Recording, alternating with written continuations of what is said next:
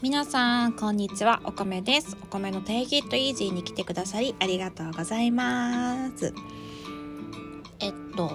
うんなんか前回イライラするを学んで私 get on something nerve っていうのをすごい気に入って心の中で I'm getting on my nerve っていうのを使おうって話したんですけどなんかよくよく調べてみるとかなり強い表現らしくってうん。強い表現らしいんですね。すごい気に入ってたんですけど、まあ、気に入ってるからってちょっとしたことでこの心これを心の中でつぶやいてたらいつか間違ったタイミングで人に使ってしまうと思いましたのでこれを心の中でつぶやくのはやめることにしました。なので「I'm so irritating」とか「I'm so frustrating」ねちょっとうん。発音は難しいんですけどこっちにシフトチェンジしていきたいと思います。些細なイライラはこっちにしたいと思います。まあ気に入ってたんですけどね Getting on my nerve っていうの。あとイディオムで Drives me crazy っていうのがあるみたいなんですけど調べてもなんかいまいちピンってこなかったのでまあこれはおいおいもうちょっと英語が上達したら表現のうちに加えれたらなって思います。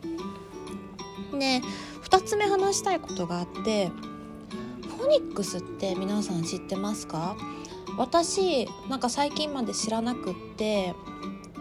えっとインスタとかあるじゃないですか、まあ、インスタで英語のやつ見てたら AI ちゃんが学習してなんかいろんなおすすめ出してくれるじゃないですか。それにまあちょこちょこフォニックス出てくるんですけど、うん、大事なんだなって思って。でこの間のレッスンの時にシミラーシミラーっていう単語を習ったんですね。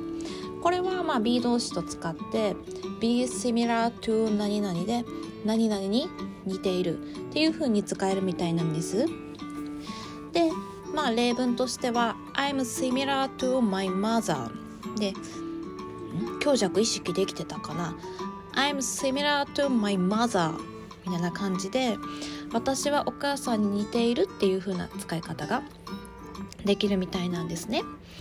でも私って、まあ、このラジオ聞いて